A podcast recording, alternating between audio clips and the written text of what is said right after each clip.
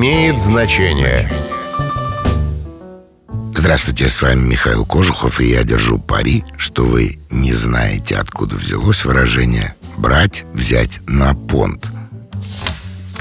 Оказывается, понт – это тип шулерства в карточных играх.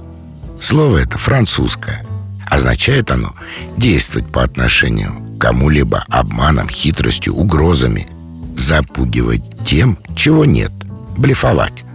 В XIX веке была популярна карточная игра «Ламбер», в которой главным козырем являлся туз червей, понт, который может перебить любую другую карту.